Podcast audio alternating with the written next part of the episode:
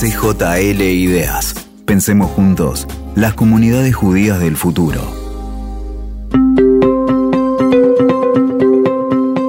Hola, esto es CJL Ideas, el podcast del Congreso Judío Latinoamericano. En cada episodio les traemos una mirada fresca para anticipar el futuro de las comunidades judías en la región. Mi nombre es Bárbara Seifer y voy a conducir este primer episodio, en el que vamos a abordar los cambios que atraviesan nuestras comunidades hoy, los desafíos que se vienen y las oportunidades que nos esperan. Para eso invitamos a dos expertos en la temática y, por cierto, muy amigos de la casa. Ezequiel Kiesker es consultor especializado en transformación organizacional, cofundador de Olivia Consultora y tiene un recorrido larguísimo de activismo en la comunidad en distintas áreas a nivel internacional. Gabriel Busnik es miembro del Cuerpo de Diplomáticos Judíos del Congreso Judío Mundial. Es especialista en construcción de relaciones inter e intracomunitarias y tiene también una amplia trayectoria como activista. Bienvenidos, chicos. Buenas tardes, Barbie, ¿cómo estás? Linda presentación, gracias. Buenas tardes, Gaby. Buenas tardes, Gaby. Gracias por la invitación. La verdad, un lujo que nos hayan invitado. Un placer. Bueno, vamos a empezar a charlar. Quiero comenzar preguntándole a este. ¿Cuáles son los principales desafíos que enfrentan hoy las organizaciones alrededor del mundo? Mira, la verdad que es una pregunta súper interesante y relevante para los tiempos que corren. Yo creo que eh, quizás no importa si es una organización con fines de lucro o sin fines de lucro, eh, quizás el gran desafío que puede aglutinar algunos de menor orden tiene que ver con la adaptabilidad. Es decir, nos cambió el contexto violentamente, en los últimos 18 meses, podemos decir aproximadamente, el mundo ha dado un giro que no esperábamos. Cambió la forma de relacionarnos, cambió la forma de vivir, cambió la forma de pensarnos. Y todo ese impacto, que cómo cambió la forma de ser ciudadano hoy, ¿sí? de, ser consumidor, pero también de ser integrante de una comunidad o de ser feligres. Y eso, indirecta y directamente, nos interpela como organizaciones. ¿sí? Si sos una empresa, que tenés el, desafío de generar una propuesta de valor para tus clientes a través de un producto o un servicio, pero también si sos una comunidad, ¿sí? si sos eh, un dirigente comunitario o si tenés el desafío de atender las necesidades de una comunidad, cualquiera que sea, tenés el mismo desafío. ¿Cómo nos adaptamos? ¿Cómo entendemos el cambio que le está pasando a las personas, a los grupos, a las organizaciones y a las comunidades que están alrededor nuestro?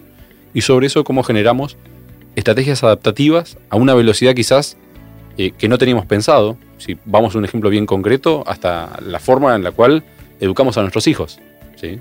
Hoy la educación convencional, la presencialidad absoluta, que por suerte en esta época está volviendo, sigue siendo un desafío. Entonces yo creo que el gran desafío el día de hoy es la adaptación, las capacidades adaptativas que tienen que tener las organizaciones en este instante, creo que resumen de alguna manera eso. Y atrás de eso, todo lo que hace a el liderazgo, ¿sí? cuál es la capacidad de nuestros líderes para eh, dar respuesta y generar esas condiciones adaptativas en, las organizaciones, cómo nos comunicamos ¿sí? en un entorno tan complejo y por supuesto podemos seguir con todos los aspectos de la organización como se ven desafiados, cómo planeamos, cómo envisionamos el futuro, cómo nos relacionamos, todo eso creo que eh, son grandes desafíos que están hoy alrededor del mundo organizacional en su conjunto que se pueden resumir en este gran concepto de adaptabilidad. Buenísimo. Y en este sentido, en tu experiencia, ¿qué tienen eh, las comunidades judías para aprender de lo que estuvieron haciendo las empresas y viceversa? ¿Qué pueden tomar el sector corporativo de las comunidades? Otra excelente pregunta, ¿sí? que creo que tiene que ver con eh, cómo en el contexto en el que estamos y en el contexto en el que vivimos, que recién mencionábamos brevemente, podemos entender también que hay una oportunidad detrás de ese proceso. Así como hay industrias que han sacado ventaja enormemente del proceso de la pandemia para explotar sus productos, sus servicios, su forma de relacionarse con sus consumidores. También lo podemos pensar en términos comunitarios. ¿sí? Esto que decíamos al principio cambió la valoración de eh, las personas sobre aspectos concretos de la vida cotidiana, incluso sobre la capacidad de relacionarnos. ¿sí? Al principio de la pandemia, eh, con el CJL hicimos varios Zoom tratando de ayudar a, las Keylot, a las comunidades a pensarse y a prepararse en este proceso, y en un momento donde todavía el nivel de vértigo y incertidumbre, ¿sí? el nivel de volatilidad, hay una sigla que se llama BUCA, que habla de cómo es el contexto, que es volátil, incierto, ¿sí? complejo y ambiguo, ¿no? esa dificultad que tenemos para planear al día de hoy. Entonces, yo creo que hay algo muy interesante que hicieron las empresas, pero también algunas comunidades, que es ese proceso de tratar de pensar ágilmente, ¿sí?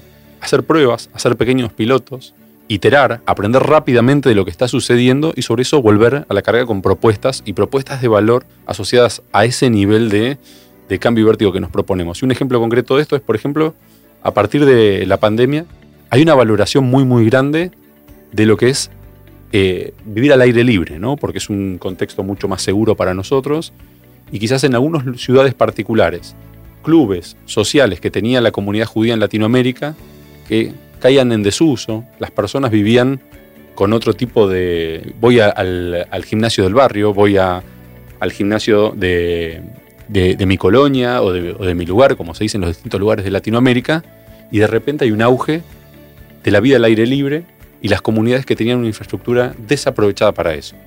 Eso yo creo que, si hoy mira, muchas comunidades a lo largo de Latinoamérica pudieron poner en valor una propuesta y refrescar una propuesta para las comunidades que teníamos las capacidades estratégicas, teníamos la infraestructura y de repente muchas comunidades están llenas como nunca habíamos pensado. El fantasma que teníamos era las comunidades van a desaparecer y van a fundir. Pero había una propuesta de valor para entregarles que supimos adaptar en muchas comunidades, gracias a Dios, de una manera súper interesante.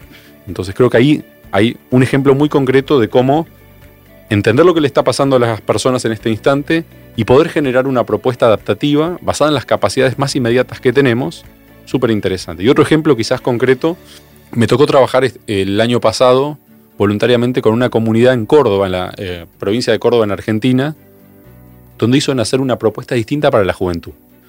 Se reunieron y fundamentalmente buscando qué, buscando cuál es ese cambio de valoraciones que hay, esos intereses comunes que hay, se encontraron un lugar de pertenencia en un lugar de valores comunes, donde de repente ya casi no tenía sentido que sea para cordobeses eh, estrictamente.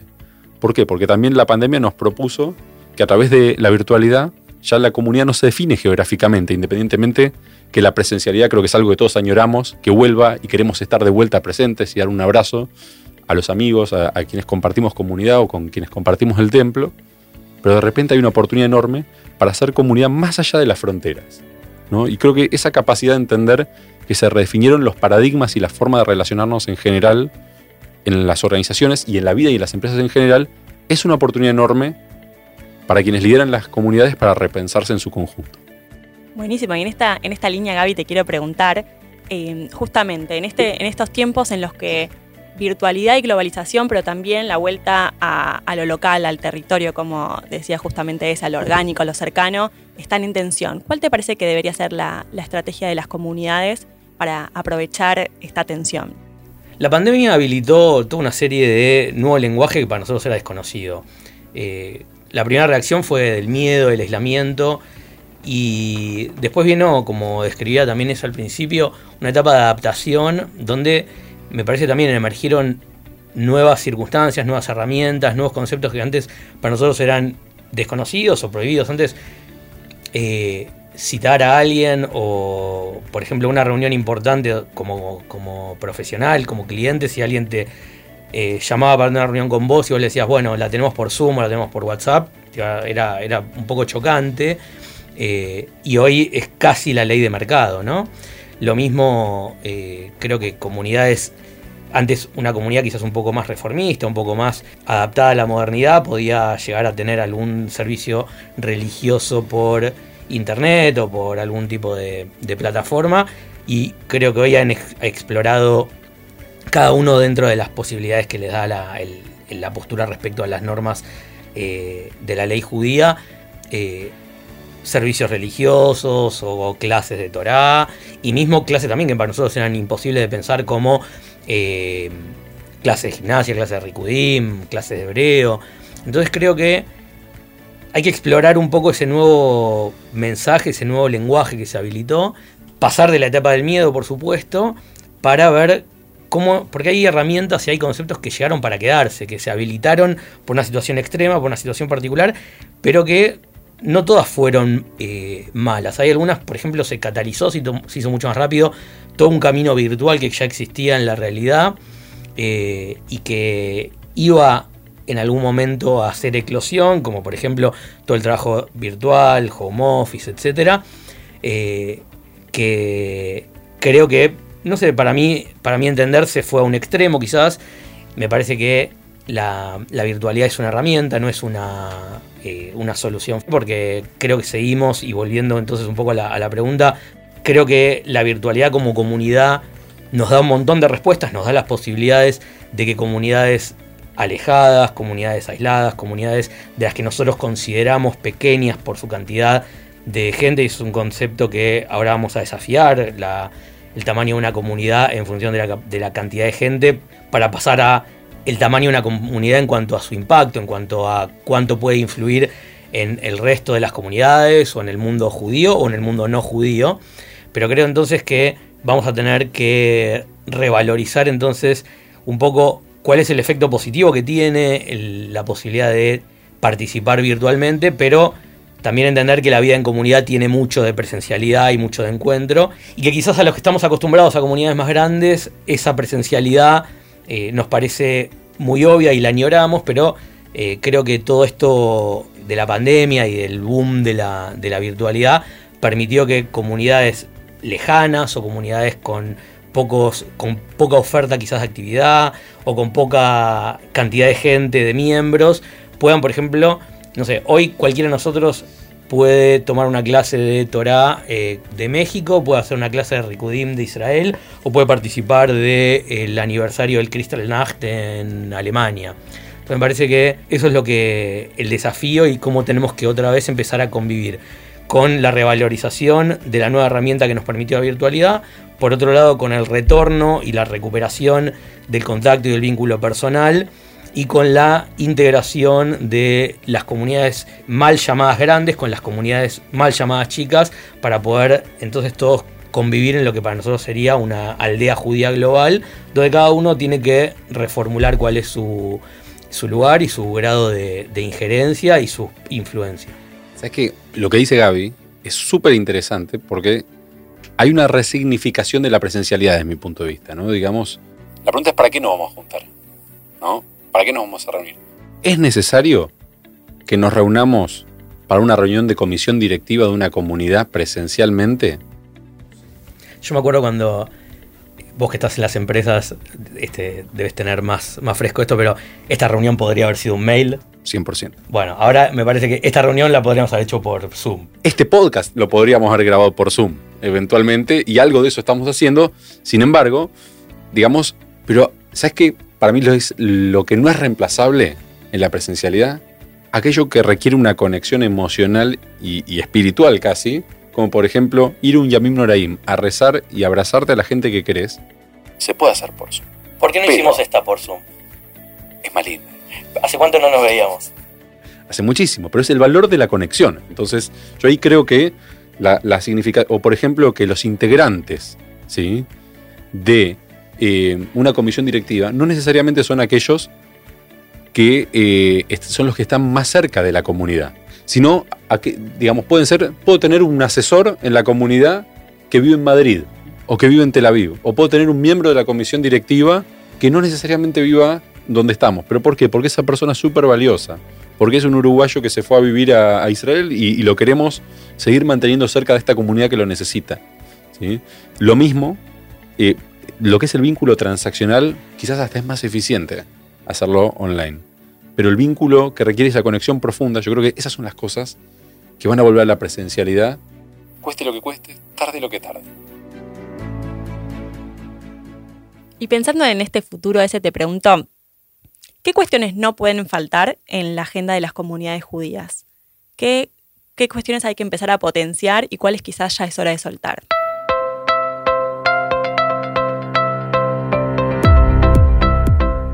Yo eh, aún quizás siendo un poco crítico, ¿sí? pero con cariño, por, el amor que merece la causa, creo que quizás el gran desafío que tiene la comunidad judía globalmente y en Latinoamérica en su conjunto es cómo, generando, cómo generamos perdón, las condiciones de liderazgo para, eh, digamos, eh, hacer florecer y hacer crecer a las comunidades en tan complejo contexto. Yo creo que es una agenda ineludible que tenemos que, procurar, tenemos que buscar que no sea eh, quien lidera la comunidad el que tenga tiempo o el que tenga los recursos, sino las personas más preparadas y las mejores personas que muchas veces, creo que con Gaby lo hemos escuchado infinidad de veces, bueno, ya van a tener la oportunidad su generación. Yo creo que no existe eso, creo que hay que buscar integrar multigeneracionalmente a quienes lideran las Kailot, a quienes lideran las comunidades y tenemos que constituir cuadros de liderazgo capaces para surfear esta ola tan compleja que tenemos en la época que nos toca vivir. Yo creo que ese es el, gran desafío. ¿Cómo generamos liderazgo? Y si no lo tenemos hoy, porque somos críticos, decimos, mira, la verdad, quienes hoy lideramos la comunidad tenemos enormes brechas para dar respuesta a esto. Bueno, entonces, ¿cómo por lo menos nuestro legado tiene que ser? ¿Cómo invertimos, preparamos en las mejores universidades del mundo nuestros mejores recursos destinados a crear el liderazgo de calidad que hace que una comunidad florezca, no sobreviva, porque sobrevivir me parece que es conformarse con poco. Yo me acuerdo, estuvimos juntos en alguna charla que una persona dijo eh, que cuando te dicen ustedes son el futuro, que es una, frase muy repetida y que uno le gusta, ¿no? Cuando es joven está en una reunión y que alguien diga, no, ustedes son el futuro. Y una persona nos dijo, eso es una traición, es, es una trampa, ¿no? Porque te dicen, vos el futuro quiere decir eh, cuando seas viejo, cuando ya te hayas eh, ensuciado con toda la política, cuando te hayas defraudado, cuando ya seas serio, cuando tengas arrugas, recién ahí vas a ser el presente. Y en verdad, la juventud, con esto que decía Ezequiel de lo multigeneracional, tiene que participar con sus falencias, con sus características, con sus eh, adolescencias, con lo que no saben, pero también con su frescura. Y además, y sobre todo, esto, este cambio de paradigma que, se genera, en verdad, por la pandemia, pero que en verdad ya venía horadándose por, por debajo. Me parece a mí que la, pandemia lo, podría haber sido una pandemia, podría haber sido eh, un terremoto, podría haber sido una guerra, o podría haber sido simplemente una revolución un poco más sostenida en el tiempo, no tan abrupta, pero en verdad lo que hace es cambiar todo un paradigma comunicacional y un paradigma donde claramente los jóvenes tienen que tener una participación, pero no solamente ahora para poder tener una visión de toda, que es absolutamente cierto. las comunidades judías siempre supimos que el secreto está en la continuidad, digamos, creo que dentro del léxico de, las comunidades judías la palabra continuidad está en el top 3, 4, pero me parece que eh, este cambio sí tiene que ir acompañado y liderado por los jóvenes porque hay toda una forma de hablar, una forma de comunicarse, una forma de aprender, una forma que, aunque nosotros seamos muy modernos, aunque tengamos ganas, aunque tengamos mucha predisposición, me parece que ya hay una parte que no vamos a poder entender.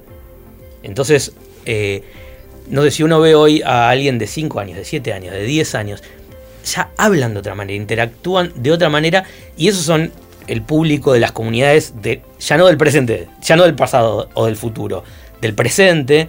Entonces tenemos que aprender a comunicarnos como ellos van a poder recibir esa información. Si no, estar hablando solamente para el público de 30 en adelante. Yo tengo una segunda respuesta más provocativa. No cabe la menor duda. que tiene que ver con eh, eh, uno es el desafío, digamos, mirando a la comunidad de adentro, que es este del liderazgo. Pero el segundo para mí pasa por, eh, como comunidad judía, obviamente está buenísimo la sensación comunitaria de preocuparnos por el otro. ¿sí? Pero yo creo que el desafío es aún más grande y pasa por una comunidad judía un poco menos endogámica, ¿sí? Y preocuparnos por los problemas del otro y de los otros, ¿sí? Porque hoy yo creo que cuando no podemos eh, hablar de antisemitismo sin hablar de discriminación de una forma amplia de todos los colectivos que son discriminados. Creo que no, no podemos hablar de, eh, digamos, de tzedakah sin hablar de desigualdad en Latinoamérica. Creo que es tan sensible la fibra que se tocó en Latinoamérica por el impacto de la pandemia económico, social, político, que si como comunidad judía nosotros no empezamos a mirar al otro como un hermano, independientemente de la religión, del credo y de sus posiciones políticas eh, o eh, religiosas, los que fuera, tenemos un problema aún más grande. Creo que Seguramente Gaby va a tener eh, muchos más ejemplos y alguna frase solemne que lo va a, poner, eh, o de la Torah que lo va a poner eh, de una forma que dice, mira, lo que vos decís tiene vigencia de 2000 años, no es una idea tuya, ¿sí? Pero yo creo que ese es como el segundo gran desafío, crear condiciones de liderazgo y el otro es esa mirada de que nos preocupemos por el otro, el hermano y la hermana, o esa mirada más amplia, ¿no? Que creo que a veces nos cuesta, o por lo menos ese es mi punto de vista personal, yo creo que ese es el otro desafío que nos convoca pensando en el 2030, en el 2050 y la semana que viene también. Y en este contexto de, cambios en la generación de vínculos y, en el, de cambios de lenguaje que hablábamos, Gaby, ¿qué es hacer diplomacia? ¿Qué oportunidades nos aparecen para generar nuevos vínculos de maneras quizás no tan tradicionales? Bien, nos afrontamos en un mundo donde la pandemia también dejó a la vista muchas, muchas cuestiones, ¿no? Eh, tanto a nivel política, bélica, económica, con lo cual la diplomacia va a ser fundamental, sobre todo para que la sangre no llegue al río, ¿no? Yo creo que el aspecto más positivo de todo esto, todos nosotros acostumbrados a la diplomacia, Ezequiel también, eh, estuvimos muy acostumbrados siempre a viajar, por ejemplo, ¿no? Y que los encuentros sean frente a frente, tete a tete, y que eh, se tenga que aprovechar la oportunidad única que vos tenías de estar 10 minutos, 15 minutos, una hora con determinado diplomático, con determinada persona, o en determinado lugar, una reunión en la Asamblea de las Naciones Unidas o de la Unión Europea. Durante estos dos años todos tuvimos posibilidad, por ejemplo, de interactuar y en, el mismo término que antes. Antes era, digo, en el mismo término que nos referimos en esa charla, que antes era irrespetuoso decir, bueno, voy a tener una reunión con el secretario general de las Naciones Unidas eh, por Zoom y hoy, sin embargo, se están teniendo todo ese tipo de relaciones por Zoom, por, por Zoom lo digo como parte genérica, ¿no? Pero entonces creo que eso abre una puerta muy muy interesante a la diplomacia. En cuanto a que ya no es necesario transportarnos y trasladarnos, sino que podemos acceder a cualquier, a cualquier reunión desde donde estamos y tener una reunión al más alto nivel. Y luego también con las comunidades, me parece que eh, podemos ejercer mucho más impacto como comunidades judías. Por ejemplo, hace menos de dos años se firmaron los eh, pactos abrámicos con eh, Bahrein y con Emiratos Árabes y poquitas semanas después ya existía la Unión de Comunidades Judías del Golfo Pérsico, por ejemplo, ¿no?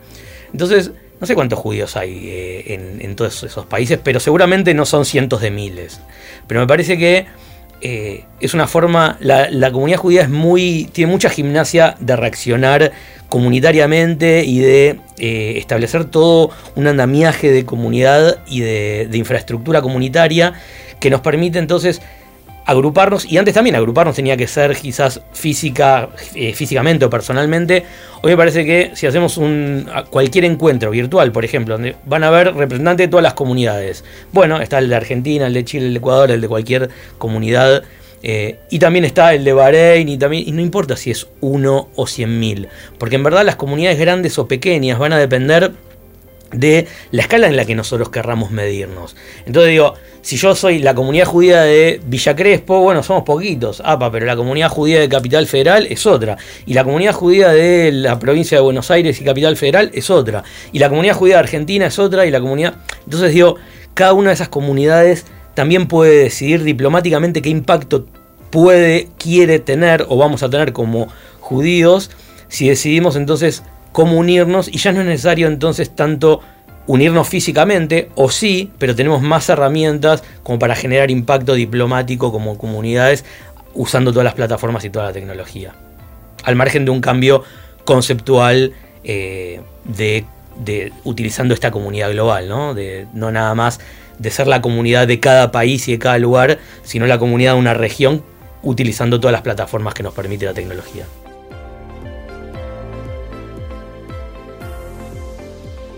Bueno, con esto vamos a ir finalizando el primer episodio de CJL Ideas. Muchísimas gracias a los invitados por haberse acercado hoy. ¿Les queda algo que quieran compartir con nosotros hoy? No, gracias por la invitación. La verdad que un gusto participar del primer podcast episodio, del primer episodio del, CJL, así que eh, ojalá eh, lo disfruten.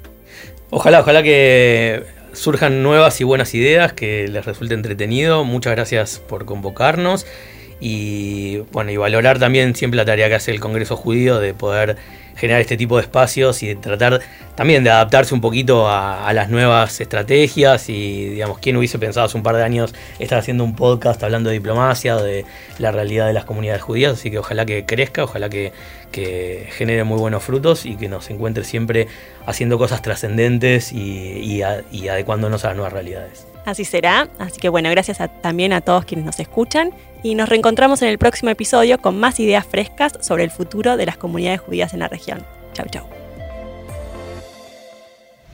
CJL, el podcast del Congreso Judío Latinoamericano.